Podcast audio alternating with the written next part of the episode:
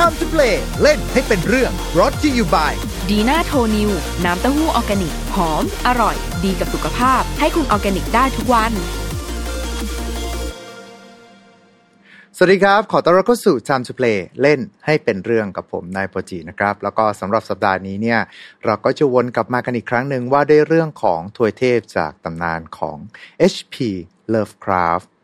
แต่สำหรับวันนี้ครับ แน่นอนฮะว่า 2 สัปดาห์ที่แล้วที่เราพูดกัน ถึงทวยเทพจากตำนานของคุณ Clark Ashton Smith ที่เป็นเหมือนกับมิตรสหายของทางคุณ Lovecraft ที่ได้แต่งเรื่องมา แล้วก็สุดท้าย โดนผนวกมาอยู่ในจักรวาลของ Lovecraftian ด้วยสำหรับวันนี้ก็จะคงเป็นอีกหนึ่งเรื่องราวนะครับ ที่ถูกผนวกมาอยู่ในจักรวาลของ Lovecraft ด้วยเช่นเดียวกัน กับ Tsathoggua เทพคางคก แห่งอาณาจักรที่สาบสูญและเหล่าลูกสมุน Formless Spawn ผู้ไร้ลักษณ์ ผลงานของ Clark Ashton Smith ที่ได้ถูกผนวกเข้าสู่จักรวาลนนี้จะเป็นอย่างไร ขอเชิญทุกท่านเตรียมค่าสติ sanity ให้พร้อม แล้วขอเชิญร่วมดำดิ่งกันกับ Time to Play ในวันนี้ครับ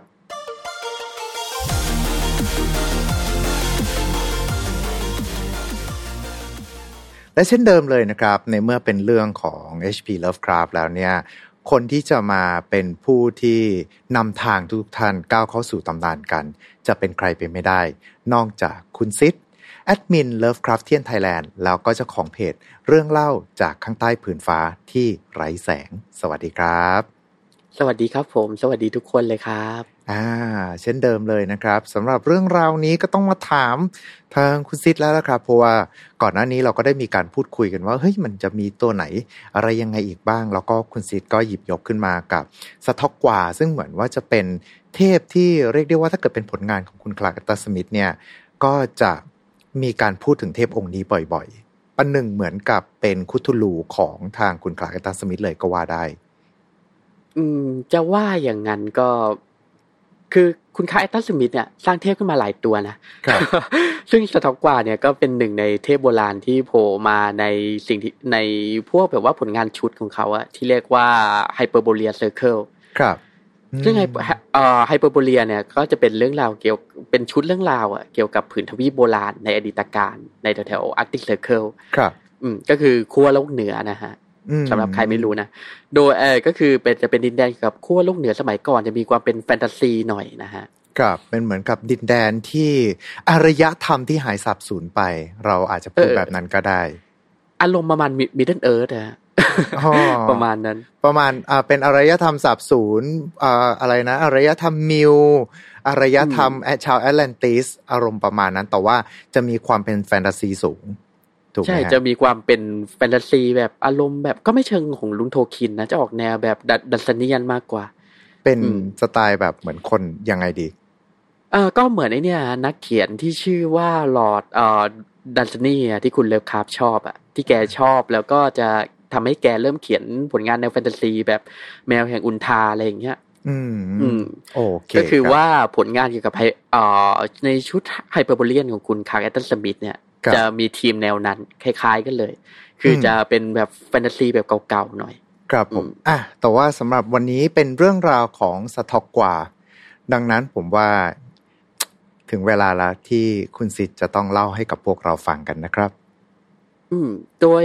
เรื่องเล่าวันนี้นะก็จะเลือกเรื่องเล่าเรื่องแรกเลย ที่กล่าวถึงสตอกกวา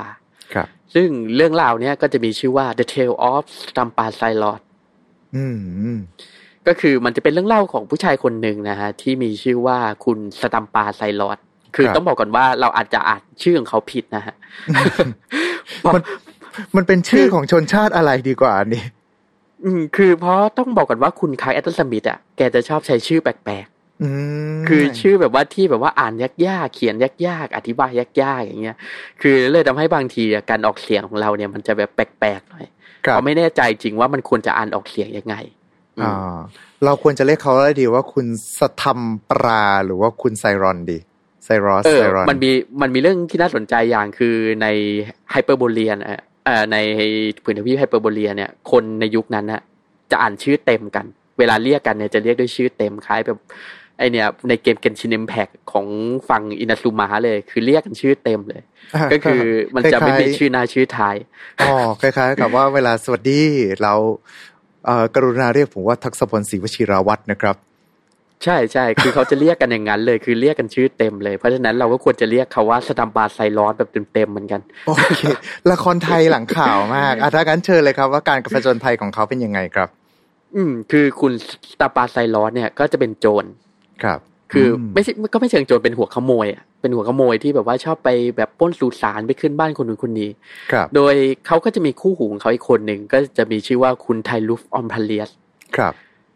โดยเรื่องเล่าเนี่ยก็จะเป็นเรื่องราวที่คุณโจรสองคนเนี่ยอืมไปประจนภัย แล้วก็ได้เผชิญหน้ากับบางสิ่งที่เกี่ยวข้องกับสต็อกกว่า ครับ อืม โดยหัวขโมยทั้งสองคนเนี่ยก็ต้องอธิบายเพิ่มเติมนิดนึงว่าอาศัยอยู่บนไฮเปอร์โบเรียสมัยก่อน อืม นี่คือเป็นเรื่องราวแบบแนวแฟนตาซียุคเก่าเลย ใช่เป็นแฟนตาซีในยุคแบบโคแนนเลยอะอ่าโคแนนยอดคนเถื่อนประมาณนั้นเลยในทวีปที่สาบสูญครับโดยทั้งสองคนเนี่ยจะอาศัยอยู่ในเมืองที่มีชื่อประมาณว่าอุซุนดาลุม ครับ โดยในเอ่อในช่วงที่เกิดเรื่องราวเนี่ย ทั้งสองคนเนี่ยกำลังถังแตกก็เลยวางแผนที่จะเดินทางเนี่ย ไปปล้นยังนครเก่าที่สาบสูญที่เรียกว่าคอมโมเลียน ครับ โดยสตอมบาไซรอสเนี่ยก็ได้เล่าไว้ในบันทึกของเขานะก็คือในเรื่องสั้นเนี่ยจะถูกเขียนในรูปแบบของบันทึก อืมอืมคือว่าเขาเนี่ยได้รอดชีวิตกลับมาจากเหตุการณ์แล้วก็บันทึกเรื่องราวทั้งหมด โดยเขาได้เล่าในบันทึกเนี่ยว่าคอมโบเลียมเนี่ยเป็นนครเก่าที่เคยรุ่งเรือง และเคยเป็นเมืองหลวงของไฮเปอร์โบเลียมาก่อนในสมัยโบราณ ครับ แต่ก็เมื่อประมาณหลายร้อยปีก่อนเนี่ยก็ถูกทิ้ง เพราะว่ามีคำพยากรณ์น่ะของเทพีพยากรณ์แห่งโพลาเรียน คือในเรื่องจะเรียกว่า the white the white sibyl of Polarian อืมคือเทพีพยากรณ์เนี่ยจะได้กล่าวไว้ว่าใครก็ตามเนี่ยที่หานกล้าอาศัยหรือค้างแรมอยู่ยังคอมโบเลียนแห่งเนี้ยจะต้องเผชิญกับหายนะอันน่าสะพรึงอืมก็เลยทำให้พวก ผู้คนน่ะที่อาศัยอยู่ในคอมโบเลียนทั้งหลายเนี่ยในเมื่อหลายร้อยปีก่อนเนี่ยตัดสินใจที่จะอพยพหนีแล้วก็มาสร้างเมืองหลวงใหม่ ที่เรียกว่าอุซุนดาลุม ที่พวกโจรทั้งสองคนเนี่ยอาศัยอยู่ แอบรู้สึกว่า ฟังแล้วรู้สึกชาวคอมโมเรียนนี่เชื่อคนง่ายดีนะฮะ ก็เหมือนแบบอารมณ์แบบคล้ายๆคนกรีกโบราณเนี่ยพวกแบบว่ามาเจอเทพีพยากรณ์มาทำนายว่าเนี่ยนะมีกรรมจะต้องไปแก้กรรมอย่างงู้นอย่างนี้ครับก็ประมาณเนี้ยแหละเพราะคุณคลาร์กแอชตันสมิธแกจะชอบเขียนแนวแฟนตาซีแบบที่มีกลิ่นอายแบบปกรณัมโบราณหน่อยอืมๆหรือไม่ซึ่งก็เรื่องนี้ก็จะออกแนวๆนั้นเลยหรือไม่ก็ลองมาที่เมืองไทยบางทีก็จะเจออะไรแบบนั้นเหมือนกันอะแต่ว่าโอเคถ้างั้นเรื่องราวต่อเลยครับ คือพอตกลงกันได้ว่าจะไปปล้นคอมโมเลียม โจรทั้งสองคนเนี่ยก็ได้เดินทางไปเลย ออกอืมออกจากเมืองไปเลย บุกป่าฝ่าดงไปจนถึงคอมโมเลียนที่ถูกทิ้งร้าง ครับ แล้วก็ภายในถ้ำกลางซากปรักหักพังเนี่ย ทั้งสองก็ได้เจอกับวิหารของสะทอกกวาอืมคือไม่ได้ตั้งใจนะไม่ได้ตั้งใจว่าจะไปปล้นวิหารสะทอกกวา คือจะมาปล้นเมืองอะปล้นเมืองคอมโบเลียน แล้วก็พอเข้าสำรวจไปก็เจอวิหารเนี่ยพอ เจอเอ่อคุณสตาปาไซรอสก็ได้เล่าว่าไอวิหารเนี่ยได้ถูกสร้างขึ้นจากหินภูเขาไฟสีดำแล้วก็ถูกก็ถูกคุมไปด้วยลา ครับ คือมันเก่ามากอะก็มีลาขึ้นอะไรเงี้ย อืม คือ แล้วก็ไอวิหารเนี่ยเขาก็เล่าว่ามันมีสภาพที่เก่าแก่ยิ่งกว่าเมืองที่ถูกทิ้งร้างไว้โดยรอบ โดยมันเป็นสิ่งก่อสร้างทรงเหลี่ยมคือเป็นสิ่งก่อสร้างเหลี่ยมๆอะแล้วก็ไม่มีโดมไม่มียอดแหลมหรือว่าเสา จะมีเพียงแค่แค่หน้าต่างบานบานเล็กๆอะที่อยู่สูงขึ้นไปจากพื้น แค่นั้นเอง โดยทันทีที่เห็นวิหารแห่งนั้นน่ะสตอมปาไซรอสก็รู้ด้วยทันทีว่ามันคือวิหารอันเก่าแก่ของสตอกกวาแล้วก็มันเป็นเทพอะที่ถูกลืม และไม่มีใครที่บูชาแล้วในยุคของไฮเปอร์โบเลีย ครับ คือมันเป็นเทพที่แบบว่าเก่าแก่กว่ายุคของอารยธรรมไฮเปอร์โบเลียอีกประมาณนั้นนะนะฮะ ครับโดยภายในวิหารแห่งนั้นน่ะโจรทั้งสองก็พบว่าข้างในเนี่ย มันแบบแทบจะว่างเปล่าเลย จะมีก็แค่อ่างสำลิดขนาดมหึนาอ่าขนาด มหึมาเนี่ยตั้งอยู่ แล้วก็มีภาพแกะสลักของสะทอกกวาครับแค่นั้น โดยสตาร์บาไซรอนเนี่ยก็ได้อะอ่าอธิบายเกี่ยวกับเจ้าเทพตัวเนี้ยคือ เขาเห็นภาพแกะสลักอะนะฮะ แล้วก็อืมแบบว่าเห็นเห็นภาพเสร็จแล้วก็แน่ใจเลยว่าไอ้สิ่งเนี้ยคือสะทอกกว่าเพราะมันถูกแกะออกมาเป็นเทพอะที่มีรูปร่างคล้ายๆกับท้องป่องอ้วนเตี้ย มีหน้าตาคล้ายกับอสุรกายที่เป็นคังคกมากกว่าเทพครับคือแบบเป็นเทพที่แบบไม่น่าจะถูกบูชาได้อะไรประมาณเนี้ยนะมแล้วก็ร่างกายถูกปกคลุมไปด้วยขนสั้นๆ ตากลมๆแล้วก็แลดูคล้ายกับคนแบบกึ่งหลับกึ่งตื่น แล้วก็มีลิ้นยื่นออกมาจากริมฝีปากอ้วนหนาประมาณเนี้ย คือตอนนี้ผมถึงกับต้องไปหาภาพของสต็อกกวามานั่งดูเสร็จปุ๊บแล้วก็รู้สึกว่าดูเป็นอสุรกายมากกว่าเป็นเทพซะอีกนะครับ ใช่เพอไอเนี่ยคุณในเนี่ยเอ่อสตัมปานไซรอดก็บอกอยู่นะครับบอกว่าเนี่ยมันไม่น่าจะเป็นเทพที่แบบว่าถูกบูชาได้เลยนะ ประมาณนั้นคือต่อต่อให้บอกว่าเป็นเทพที่ถูกบูชาก็จริงแต่ว่าดูจากหน้าตาแล้วเนี่ยก็รู้สึกได้ว่า ดูไม่ทรงประสิทธิภาพอะดูไม่ทรงพลังอะ อ่าโอเค แต่ว่าต่อดีกว่าครับ เรื่องราวของคุณสตอมปาไซรอดครับ คือโจรทั้งสองเนี่ยนะก็ได้สำรวจรอบๆภายในวิหารเนี่ย คือหวังว่าจะแบบว่าเจอของมีค่าอะไรอย่างเงี้ย เพราะคนเมื่อหลายหลายร้อยปีก่อนอะ พอได้รับคำพยากรณ์เสร็จก็รีบร้อนอพยพไปเลยอืมก็อาจจะแบบว่าทิ้งของมีค่าอะไรเงี้ย แต่สำรวจดูก็ไม่เจอ พวกเขาครับก็เลยย้อนกลับมาตัดสินใจที่อ่า กลับมาให้ความสนใจอะ กับไอ้อ่างอ่างสำลิดอะใบเบลเลอร์ที่ตั้งอยู่ในวิหาร คือมันจะเป็นอ่างอ้วนๆนะลองจินตนาการดูมันจะเป็นอ่างครับอ้วนๆที่มีขอบสูงระดับไหล่ของผู้ใหญ่ ครับ ประมาณนี้ โดยทั้งสองคนเนี่ย เมื่อชะเง้อหน้าลงไปก็พบว่าภายใน ไออ่างสำลิดใบใหญ่เนี่ย มีสสารประหลาดเหนียวข้นสีดำที่มีกลิ่นเหม็นร้ายกาจถูกบรรจุอยู่ภายในนั้น ครับ โดยพอทั้งสองคนเนี่ย จ้องมองอยู่สักพักนะฮะ ครับไอสสารประหลาดเนี่ยก็เริ่มที่จะก่อร่างสร้างตัวขึ้นมากลายเป็นรูปร่างอืมตอนแรกก็มีตาก่อนแล้วก็มีมือโผล่ออกมา คือครับจะค่อยๆก่อนมาเป็นรูปร่าง แล้วก็ไอสสารประหลาดเนี่ย ก็ได้เริ่มทนไล่ล่าโจรทั้งสองคนโอ้ไปทั่วทั้งเมืองเลยฮะคือแบบมันเหมือนแบบว่าเป็นผู้พิทักษ์วิหารนะประมาณนั้น ก็เลยแบบว่าพยายามที่จะไล่ล่าโจรโจรทั้งสองคน คือไม่ว่าโจรทั้งสองคนเนี่ย จะหนีเข้าป่า จะวิ่งหนีวนกลับมาที่เมืองอะไรเงี้ย มันก็แบบไล่ล่าอย่างไม่ลดละเลย ครับ ซึ่งในที่สุดอะหลังจากวิ่งไล่กันอยู่สักพักอะก็ไม่สักพักอะก็ตั้งแต่แบบว่าพระจันทร์ขึ้นจันทร์พระจันทร์ตกอะไล่ล่ากันนานขนาดนั้น เอ่อทั้งสองคนก็พบว่าตัวเองเนี่ย ได้ย้อนกลับมาที่วิหารอีกแล้ว คือถูกไล่ต้อนกลับมาที่วิหารเขาก็เลยไปหลบในวิหาร แล้วก็พยายามที่จะปิดประตูอะไรอย่างเงี้ย แต่ไอ้เจ้าอสุรกายตนเนี่ยก็สามารถที่จะบุกเข้ามาในวิหารเพื่อที่จะตามไล่ล่าพวกเขาต่อได้ครับก็เลยทำให้คุณสตัมปาไซรอนเนี่ย ตัดสินใจที่จะไปหลบหลังรูปแกะสลักของสตอกกวาครับคือรูปแกะสลักมันจะอ้วนๆใช่ไหมมีท้องป่องๆอ้วนๆอย่างเงี้ยเขาก็เลยไปหลบข้างหลังนั้นอืม แต่ส่วนเพื่อนของเขาอะไม่โชคดีขนาดนั้นเพราะไอ้ลูกแกะสลักเนี่ยมันไม่อ้วนพอที่จะแบบว่าเข้าไปหลบได้สองคนครับเพื่อนของเขาก็เลยกระโดดลงไปในอ่างสำลิดแล้วก็พยายามที่จะไปหลบอยู่ในนั้น แต่ไอ้เจ้าอสุรกายเนี่ยก็รู้ทันก็ตามลงไปในอ่างสำลิดแล้วก็ไปจัดการเพื่อนของเขาก่อน ก็อย่างที่เขาเล่ากันว่ามันไม่มีสัจจะในหมู่โจรนะนะฮะคือครับพอเห็นว่าเพื่อนกำลังโดนแฮปอยู่เนี่ย คุณสตาปานไซรอดก็ฉวยโอกาสเนี่ยเพื่อที่จะหนีอืม แล้วก็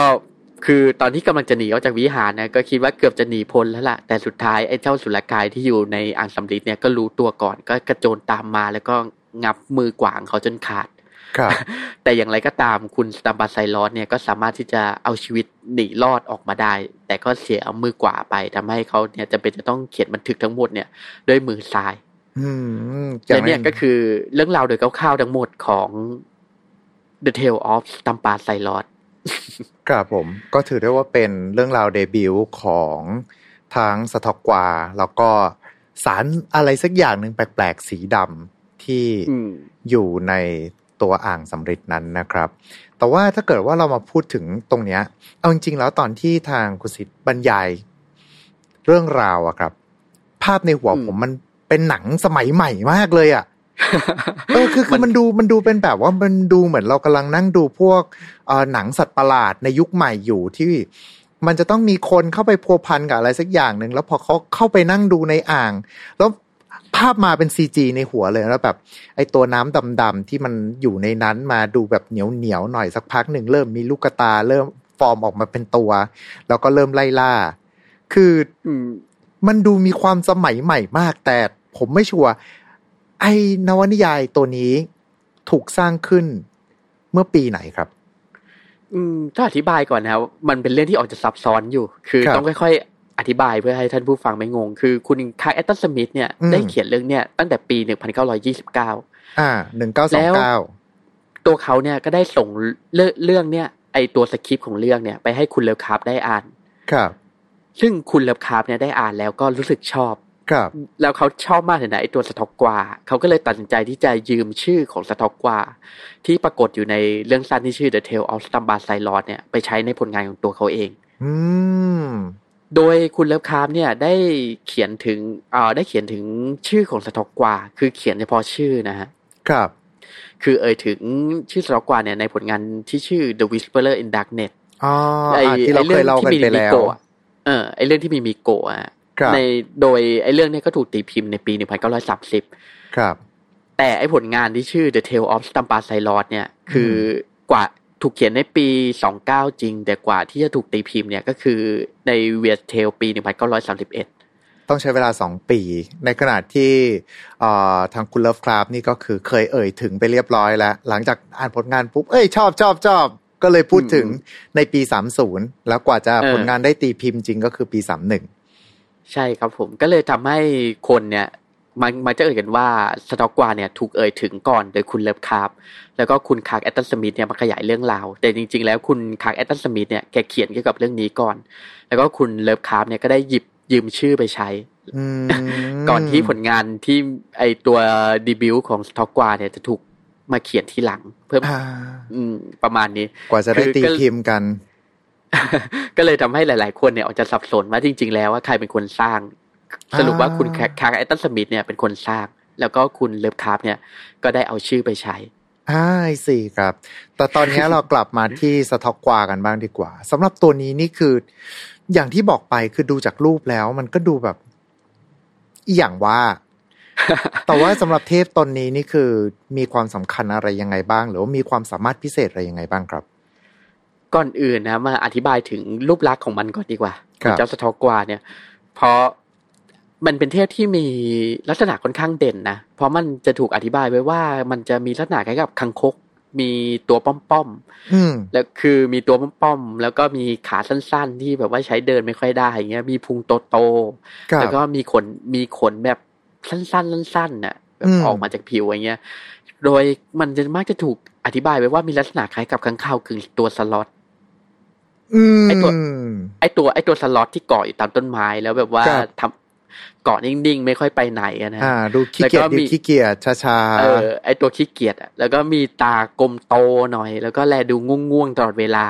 ครับคล้ายๆ แบบว่าคนแบบกึ่งหลับกึ่งตื่นนะนะแล้วก็มีลิ้นที่ยืดยาวมาจากปากอ้วนๆอ่าอืมนี่คือรูปลักษณ์ของตัวสต็อกกว่าๆคือดูแล้วแบบไม่ทรงไม่ดูไม่มีประสิทธิภาพดูไม่มีพลังอะไรเลย แต่อืมทำไมถึงกลายเป็นเทพได้ ก็จริง ๆ นะ ในเรื่องราวทั้งหมดเนี่ย เกี่ยวกับตัวสต็อกกวางมันมันก็แบบว่าไม่ค่อยจะแสดงแบบว่าอิทธิฤทธิปาฏิหารย์อะไรเลยนะครับเพราะมันเป็นเทพแบบเทพเทพนิดอะคือนิดนี้ที่ว่านี่คือเอ่อคนที่ไม่ไม่ออกจากบ้านไปทำงาน ไม่ออกกำลังกายไม่ออกไปเรียนประมาณนี้เหมือนกับหมกตัวอยู่ในบ้านอย่างเดียว นั่งอยู่ใช่หน้าคอมประมาณนี้นะครับ ใช่เพราะไอ้สต็อกกว่าเป็นอย่างนั้นเลย คือมันจะเป็นเทพจอมขี้เกียจที่แบบว่าอยู่แต่ในรังตัวเองไม่ออกไปไหนเลย ไม่ออกไปล่าเหยื่อไม่อะไร คือมันจะแบบว่ารอรับเหยื่อผู้ชายยันอยู่ในรังตัวเองอย่างเดียว ครับ โดยไอ้งานอะไรทั้งหลายที่แบบว่ามันต้องการจะทำอะแบบว่าเวลาจะเดินทีอย่างเงี้ยก็สั่งมันจะสั่งให้ทาสอะที่เรียกว่า formless spawn ครับ ก็คือไอ้ตัวดำๆในเรื่องอะไอ้ตัวอืมดำๆที่มาไล่ล่าโจรทั้งสองคนนะให้ครัทำบงานแทนมัน คืออยากจะขยับใช่ไหมอ้าวช่วยแบกทีนะ ก็ให้ไอ้ formless spawn เนี่ยช่วยกันแบกร่างของมันเนี่ยไป หรือว่าจะแบบว่าต้องการเหยื่อเกิดหิวขึ้นมาก็บอกว่าเฮ้ยพวกเองไปล่าเหยื่อนะไอ้ formless spawn ก็จะออกไปล่าเหยื่อมาส่วนตัวมันเองก็เป็นนีดนอนหลบอยู่ในรังไม่ออกไปไหนผมเริ่มสงสัยว่าแล้วคน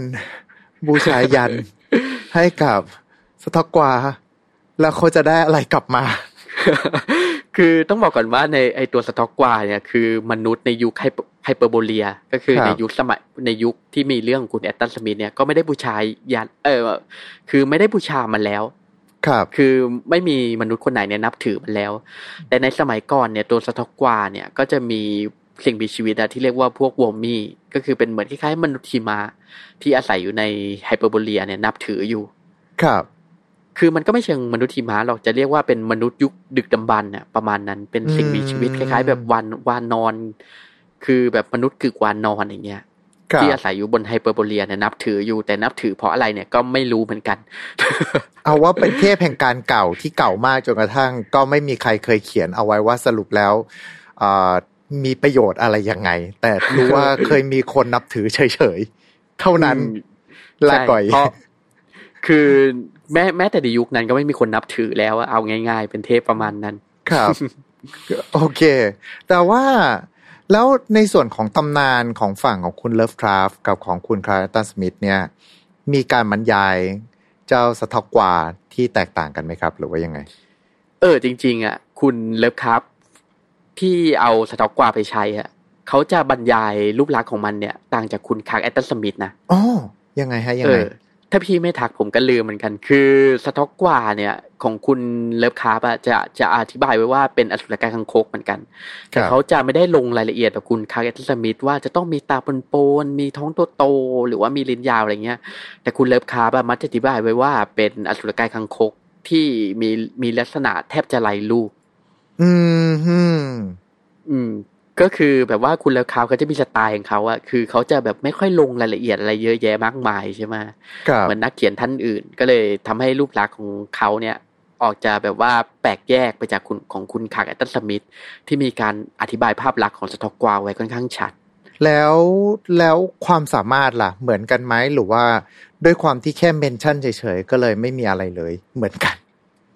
ใช่เพราะของคุณเลิฟคราฟต์เนี่ยก็แค่ mention ไว้เฉยๆ ก็ไม่ได้มีบทบาทอะไรสำคัญเหมือนกัน เพราะครับบทบาทของที่เอ่ยถึงเนี่ยส่วนใหญ่จะออกมาในรูปของตัวธาตุของมันมากกว่าก็คือ formless spawn อืม โอเคอืมก็เท่ากับว่าสต็อกกวาเนี่ย ในมุมมองของการบรรยาย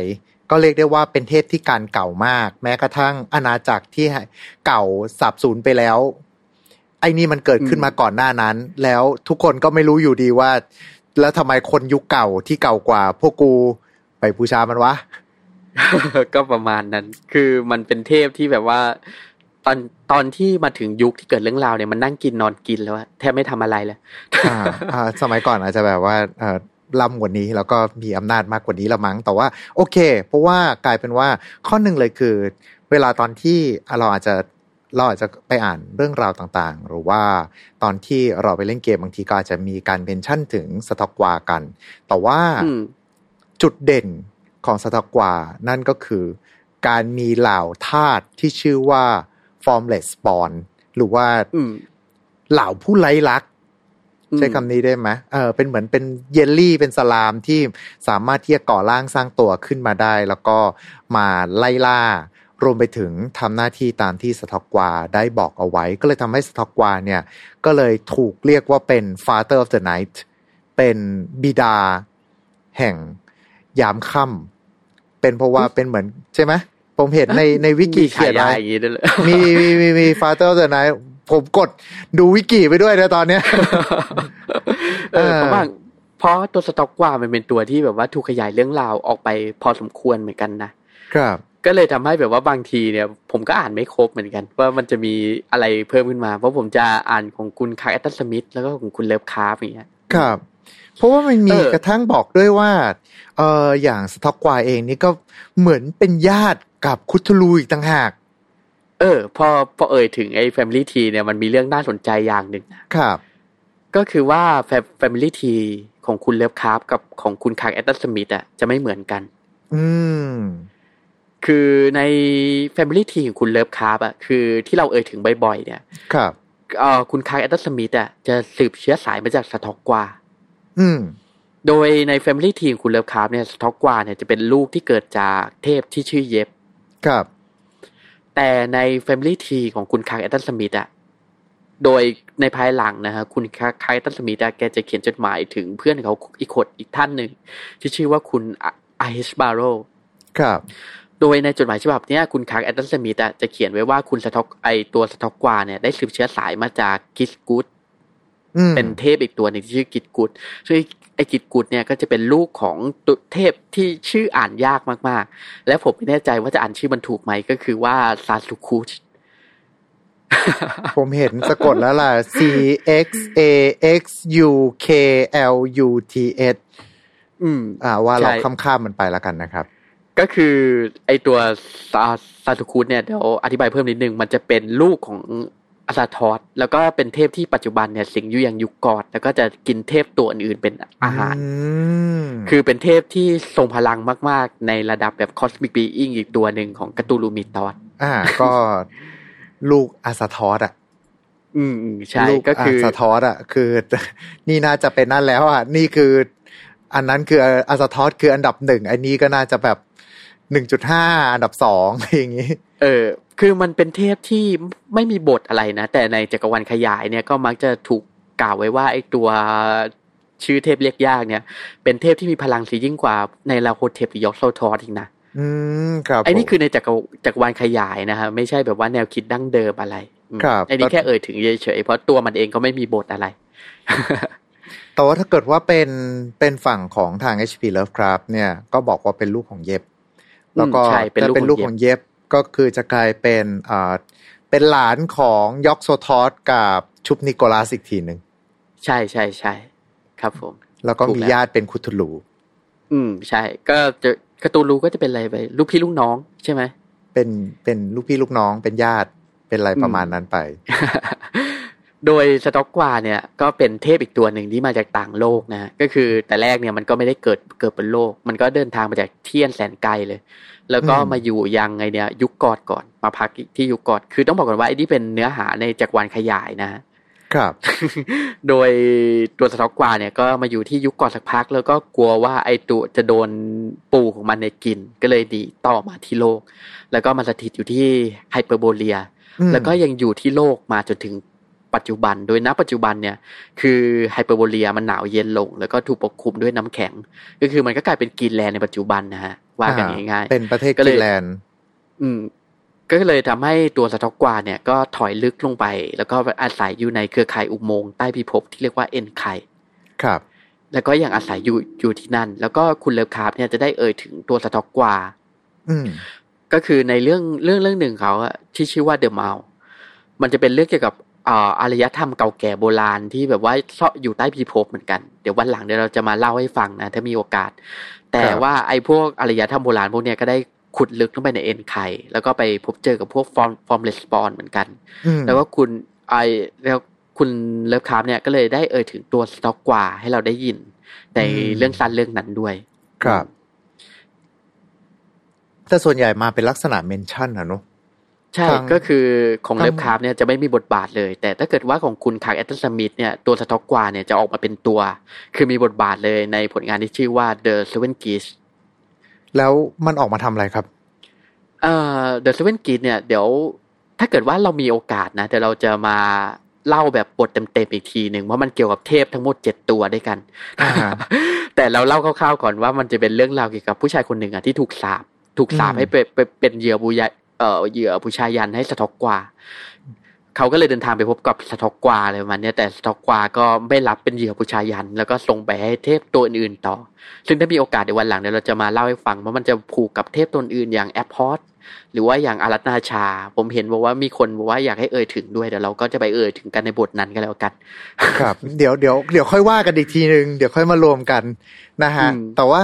ถ้าพูดถึงอย่างนี้แล้วก็แปลว่าฝั่งของทาง ต่อให้โผล่มาก็ไม่ไม่ได้ทำอะไรให้เห็นเป็นชิ้นเป็นอันอยู่ดีถูกไหมใช่ก็มันเป็นเทพนี้แต่เป็นเทพที่ไม่ทำอะไรเลย อ่า แต่ว่าส่วนเวลาคนพูดถึง Tsathoggua กันละอีกส่วนหนึ่งที่เขาจะต้องมาพูดถึงกันนั่นก็คือ ฝั่งของ formless spawn ผู้ไร้ลักษณ์เพราะใช่ เพราะมันเป็นตัวที่เด่นกว่านายของมันเยอะ เยอะมากๆ ครับ มันมันมันมันเกิดอะไรขึ้น เจ้าตัวนี้มันคือ มันบอกมันทำอะไรได้บ้าง มันมีที่มาอย่างไง ถ้าอธิบายจริงๆนะผมว่า formless spawn เนี่ยมันก็คือ Shog- Shoggoth ที่มีผิวดำอะแต่ว่านี่มันมันเหมือนโผล่มาจาก อ่า ถ้าเกิดช็อกกอดมันคือเหมือนก้อนเนื้อถูกไหมอืมใช่แต่อันนี้มันเหมือนเป็นของเหลวที่มันรวมตัวกันแล้วออกมาเป็นตัวตนแปลกๆได้ถ้าอธิบายนะฟอร์มเลสปอนลองจินตนาการตามนะมันจะคล้ายๆ แบบว่าน้ำมันเอ่อน้ำมันดินข้นๆน่ะดำเมี่ยมๆเลยแต่คือมันก็ไม่เชิงว่าจะเป็นของเหลวอะครับ คือมันจะเป็นสสารประหลาดเลยนะร่างของมันจะเป็นสสารประหลาดสีดำมันขับอย่างเงี้ย ที่ลายรูปลักษณ์จริง ๆ แต่คือว่ามันจะสามารถดัดเปลี่ยนดัดเปลี่ยนรูปร่างของมันได้คล้ายกับช็อกกอดเลยมคืออยากจะงอกขาขึ้นมาก็งอก อยากจะแบบว่าเงาะเปลี่ยนปากขึ้นมาที่ไม่มีฟันเนี่ยก็เปลี่ยนได้ หรือว่าอยากที่จะแบบว่าเสกตาขึ้นมาก็ทำได้ ซึ่งในเรื่องเนี่ยสิ่งที่ปรากฏขึ้นมาก่อน ก็คือตอนที่โจรทั้งสองคนเนี่ยชะเง้อหน้าลงไปในไอ้แบบ อะไรนะหม้อหม้อสำลิดครับ เอ๊ะ ใช่ป่ะใช่พานไอพานนั่นแหละ อืม ก็ก็มันจะมีตาโผล่ออกมาก่อน ประมาณนี้ก่อนที่จะมีมืออะไรตามขึ้นมา ซึ่ง formless spawn เนี่ย มันจะเป็นสิ่งสิ่งมีชีวิตอะที่ถูกสร้างขึ้นเพื่อรับใช้สต็อกกวาโดยเฉพาะ ครับก็เหมือนที่เราเล่าไปอะก็คือว่าสต็อกกวาต้องการที่จะทำอะไรไอ้ formless spawn เนี่ยก็จะทำงานแทนทั้งหมดเลย อืม รวมถึงพิทักษ์วิหารด้วย ก็คือในเรื่องเนี่ยไอตัว formless spawn ตัวหนึ่งก็จะนอนอยู่ในไหสำริดเนี่ย แล้วก็คอยพิทักษ์วิหารอยู่ ครับ อืม โดยมันเนี่ยก็ได้ถูกกล่าวถึงโดยคุณ Clark Ashton Smith แล้วก็คุณ Lovecraft เองด้วย ในผลงานที่ชื่อ The Mound ที่เราเล่าไปอะนะฮะ ครับ อืม โดย Formless Spawn เนี่ยก็ในเกม RPG ทั้งหมดเลยที่เกี่ยวกับ Lovecraft อะอืมไม่ว่าจะเป็นแบบ Pathfinder ก็มีนะ ในเกม Pathfinder หรือว่าอย่างคอ f ก t ตูลูหรือว่าอย่าง Arkham Horror อย่างเงี้ยไอ้ Formless Spawn เนี่ย จะมักจะเป็นตัวที่โผล่ออกมาเสมอ อืมคือมันก็อย่างว่าแหละมันเป็นอสุรกายที่แบบว่าไม่ใช่ระดับเทพใช่ไหมฮะก็ยังเป็นแบบว่าพวกลูกกระจอกเงี้ยที่มนุษย์พอจะสู้ได้ ก็เลยทำให้ไอ้ Formless Spawn เนี่ย มักจะมีบทบาทอยู่ในเกมค่อนค่อนข้างบ่อย แล้วก็จะโผล่มาค่อนข้างบ่อย แล้วก็ทำให้ชื่อนายของมันเนี่ย กลายเป็นที่คุ้นหูสำหรับคนเล่นทั่วไปด้วย อืมพูดง่ายๆคือสตอกกว่านี่เหมือน เหมือนเหมือนดังได้เพราะลูกน้องล้วนๆเลย ก็ประมาณนั้นฮะก็คือว่าเอ่อตัว Formless Spawn เนี่ย จะคนมักจะจำกันได้มากกว่าตัวสต็อกกว่าเพราะสต็อกกว่าส่วนใหญ่เนี่ยแทบจะไม่มีบทอะไรเลยอืมแต่ว่าถ้าเป็นเป็นในเกมหรือว่าเล่นอะไรอย่างนี้ ส่วนใหญ่จะเจอเป็น formless spawn ผมว่ามันก็ด้วยความที่มันนั่นปะคุณ ด้วยความที่มันสามารถเป็นอะไรก็ได้อะมันสามารถที่จะเอาไปเล่นได้เยอะอะ อืมแต่จริงๆอะมันเป็นอะไรที่ค่อนข้างจะอันตรายอยู่เหมือนกันนะเพราะผมว่ามันออกแนวแบบว่าตัวสไลด์ในโคโนซุบะคือมันเอ่อเอ่อมันเข้าใจว่ามันมันเป็นลักษณะสลามประมาณนี้ อืม คือมันมันไม่ใช่สไลด์แบบเอ่อดักคอนเกรดนะคืออย่างในไอ้ถ้าดักคเป็อนนเอ่ออ่าถ้าเป็นเกม Dragon Quest มันจะมีมันจะมีรูปลักษณ์ของมันที่ชัดเจน แต่อันนี้มันคือเปลี่ยนรูปร่างไปเป็นรูปร่างมาได้ ใช่ คือมันจะเป็นเอ่อถ้าเกิดอิงตาม Call of Cthulhu เนี่ยไอตัว formless spawn เนี่ยมันจะสามารถแบบว่าจัดการเหยื่อได้ด้วยการแบบว่าเขมือบเข้าไปแล้วก็ไปย่อย ครับ อืม คือแบบเป็นอสุรกายที่แบบว่าร้ายกาจมากๆ ตามสไตล์แบบไอ้นี่เลยอะอนิเมะโคโนซุบะเลย แต่ในเรื่องในเรื่องแบบในนิยายของคุณ Clark Ashton Smith เนี่ยเราก็ไม่แน่ใจเหมือนกันว่ามันสามารถที่จะแบบว่าจัดการเหยื่อได้ยังไง แต่คือว่ามันก็ มีความสามารถถึงขนาดที่จะฉีกมือของคุณ Satampra Zeiros ได้อะครับ ก็คือมันอาจจะเป็นแบบว่าจะสามารถคือคุณ Satampra Zeiros อะได้อธิบายไว้ด้วยว่าเวลาตอนที่ถูกมันจับอะจะรู้สึกเหมือนว่าเย็นเย็นอืมๆอืมคล้ายๆ แบบว่ามือถูกแช่แข็งอะไรประมาณเนี้ยคือแบบว่าคล้ายๆ ถูกตัดออกไปเลยประมาณนี้ครับจะไม่ใช่แบบว่าถูกละลายหรือว่าถูกกลืนอะไรประมาณนี้ ก็คือทำให้ ตัว formless spawn เนี่ยมันเป็นอสุรกายที่แบบว่าจะสามารถจัดการมนุษย์ได้แบบค่อนข้างมีประสิทธิภาพพอสมควรอืมก็ดูเป็นตัวสัตว์ประหลาดที่ถ้าวันหนึ่งอยู่ดีๆ จะโผล่มาเป็นหนังก็ไม่แปลกใจ เอาจริงๆผมว่าสไตล์นี้มันก็โผล่มาแบบ ดูเป็นสัตว์ประหลาดในหนังไซไฟอืมหรือคไม่ก็ล้ายๆเดินคือติงหนังเหมือนกันนะเออ มีความอารมณ์ประมาณนั้นน่ะประมาณแบบว่า แปลงร่างเป็นอะไรก็ได้ อะมันอืมเออรวมไปถึง อย่างน้อยๆ เรายังสู้กับมันได้แปลว่า มันก็ยังโผล่มาในฐานะของตัวที่น่าจะให้ได้เห็นบ่อย อืมเออแต่พูดถึง Tsathoggua เนี่ย Tsathoggua จะเป็นหนึ่งในตัวละครอะที่คุณ Clark Ashton Smith แกจะใช้ค่อนข้างบ่อยเหมือนกันนะครับ คือเหมือนที่เราเอ่ยไปอะคือเรื่องราวของคุณ Clark Ashton Smith อะจะมีหลายเรื่องที่เกิดในดินแดนที่เรียกว่า Hyperborea ครับ คือต้องอธิบายนิดนึงว่า Hyperborea เนี่ย มันจะเป็นผืนทวีปในจินตนาการของคุณ Clark Ashton Smith อืมเป็นคือเป็นดินแดนในอดีตกาลก่อนที่ยุคเอ่อตั้งแต่ยุคประมาณหลายหมื่นหลายหมื่นปีก่อนเลยอะตอนที่แถบอาร์กติกเนี่ย ยังไม่ได้ถูกปกคลุมด้วยน้ำแข็ง ก็คล้ายๆ อย่างที่บอกไปคือคล้ายๆ พวกอ่าอารยธรรมเก่าอย่างที่เราจะชอบพูดถึงกันแบบทวีตมู หรือว่าพวกแอตแลนติสอะไรอย่างนี้ แต่ว่ามันก็มีหนึ่งทฤษฎีที่เขาบอกว่า เอ๊แต่จริง ๆ แล้วเนี่ยขั้วโลกเหนือกับขั้วโลกใต้จริง ๆ มันเคยอาจจะเคยเป็นอาณาจักรอะไรสักอย่างหนึ่งมาก่อน แล้วก็มีคนหยิบยกฝั่งของทฤษฎีตัวนี้เอามาทำเป็นเหมือนกับนวนิยายกันอยู่เหมือนกัน แล้วก็ไฮเปอร์บอรียก็คือจะเป็นการหยิบยกจากขั้วโลกเหนือ อืม คือไฮเปอร์โบเรียเนี่ยของคุณไคอัตสมิธอะจะเขาจะอธิบายไว้เลยนะว่า มันเป็นสถานที่อบอุ่นแล้วก็เขียวขจี ครับ โดยมนุษย์ในยุคก่อนประวัติศาสตร์เนี่ยก็เคยได้อาศัยอยู่ที่นี่ ก็คือว่าไอ้พวกแบบชาวไฮเปอร์โบเรียเนี่ยก็คือเป็นเหมือนยังไงดีอะบรรพบุรุษของมนุษย์อะ ครับ เออ คือคุณไคอัตสมิธเขาจะเขียนในแนวนั้น คือมนุษย์ทั้งหลายเนี่ยที่อาศัยอยู่บนโลกเราปัจจุบันเนี่ย จริง ๆ ก็คือเคยอาศัยอยู่บนไฮเปอร์โบเรีย แล้วก็ในดินแดนบรรพการทั้งหลายเนี่ยมาก่อน ครับ อืม โดยโดยไฮเปอร์โบเรียเนี่ยก็จะมีเมืองเมืองหลวงแรกที่เรียกว่าคอมโมเลียม ก็คือไอ้เมืองหลวงที่โจรทั้งสองคนเนี่ยเข้าไปปล้น ครับ ก็คือในยุคที่เกิดเรื่องเนี่ยมันกลายเป็นเมืองหลวงที่ถูกทิ้งล้างไปแล้วอืมแล้วก็เมืองหลวงที่ที่ในเรื่องราวทั้งหมดของคุณไคตัสสมิธอะก็จะอยู่ในสถานที่ที่เรียกว่าเมือง Uzuldaroum อืม อืม โดยไอ Hyperborea เนี่ยก็จะมีสถานที่สำคัญอยู่นะ อย่างเอ่อรู้สึกจะเป็นดินแดนที่เรียกว่าดินแดนจอมเวทที่เรียกว่า Mhu Mhu Thulan ครับไอ้นี่จะเป็นแบบว่าอารมณ์แบบคล้ายๆ แบบว่า Middle-earth หน่อยๆนะคือจะเป็นแบบว่าดินแดนที่เต็มไปด้วยพวกจอมเวทอะไรอย่างเงี้ย แล้วก็จะมีแบบว่าสถานที่สำคัญที่เรียกว่าเมาส์เอ่อวอมิทาเดส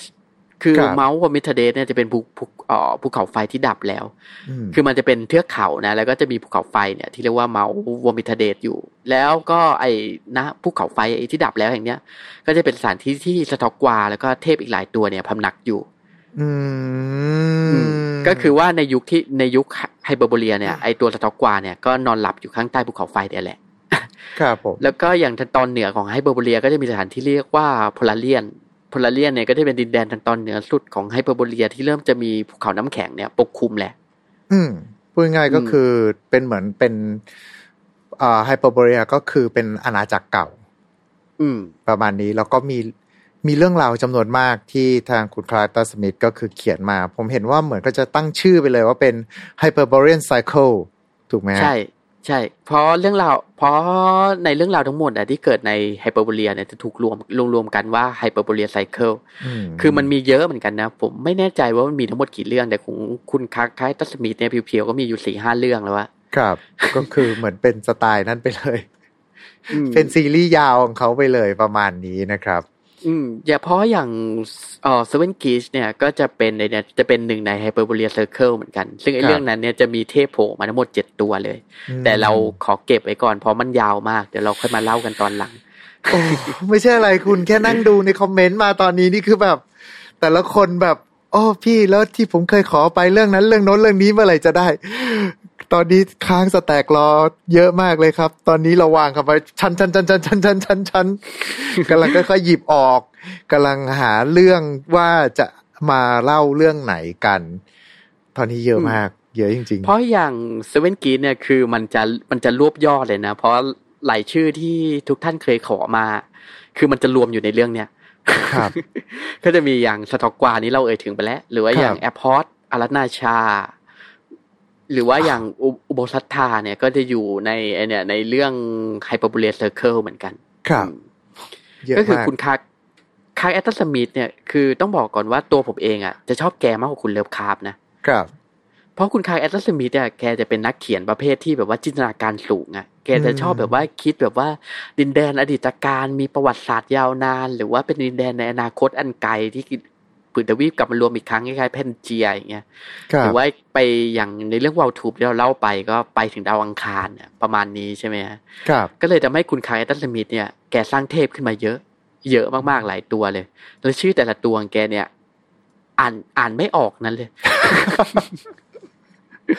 เอาว่า เอาว่าก่อนที่เราจะไปที่คุณคลาร์กแอชตันสมิธกันอีกรอบหนึ่งผมว่า เดี๋ยวเราค่อยๆมานั่งไล่เคลียร์ ทวยเทพที่คอมเมนต์สอบถามมากันก่อนดีกว่าครับ ตอนนี้เยอะจริงอืมๆอะแต่สำหรับเรื่องราวในวันนี้ก็น่าจะประมาณนี้นะครับ กับสทอกกวา เทพคางคกแห่งอาณาจักรโบราณ และ formless spawn เหล่าผู้ไร้ลักผู้เป็นทาสของสัตว์กว่าอีกทีหนึ่งนั่นเองนะครับ ผมก็น่าจะประมาณนี้ถูกไหมครับ คุณซิดครับเออคงไม่มีอะไรเพิ่มเติมแล้วครับผมโอเคหรือว่าถ้าเกิดมีท่านใดแบบว่าสนใจสน สนใจในจุดไหนในเรื่องที่เราเล่าไปก็ค่อยมาเพิ่มเติมค่อยมาบอกเราก็ได้ เดี๋ยวเรามาเราเพิ่มเติมกันทีหลัง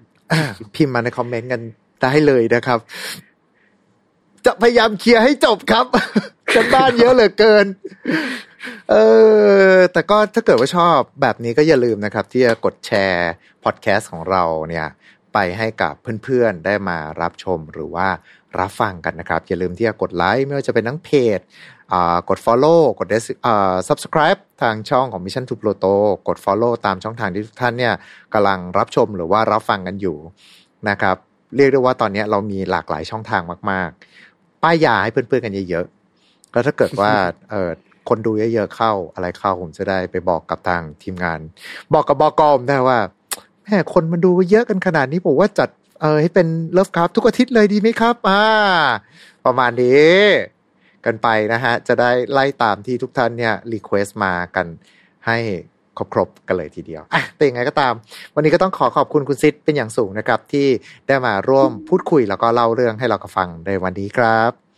ขอบคุณทุกท่านที่ทนฟังมาจนจบเช่นกันครับ แหมก็สนุกสนุกกันจะรักกว่านะครับ แล้วก็เช่นเดิมเลยครับ ก็ต้องขอขอบคุณทุกๆท่านด้วยนะครับสำหรับการรับชมหรือว่ารับฟังกันถ้าจะเป็นการไม่รบกวนเกินไปก็อาจจะช่วยกันกดไลค์กดแชร์กด subscribe กด follow ตามช่องทางที่ทุกท่านเนี่ยกำลังรับชมหรือว่ารับฟังกันอยู่นะครับ และยังไงก็ตามจะพยายามไล่เคลียเทปให้ครบครับแล้วเอาไว้เจอกันใหม่โอกาสหน้า วันนี้ขอบคุณแล้วก็สวัสดีครับ Time to play เล่นให้เป็นเรื่อง presented by Dina Toniu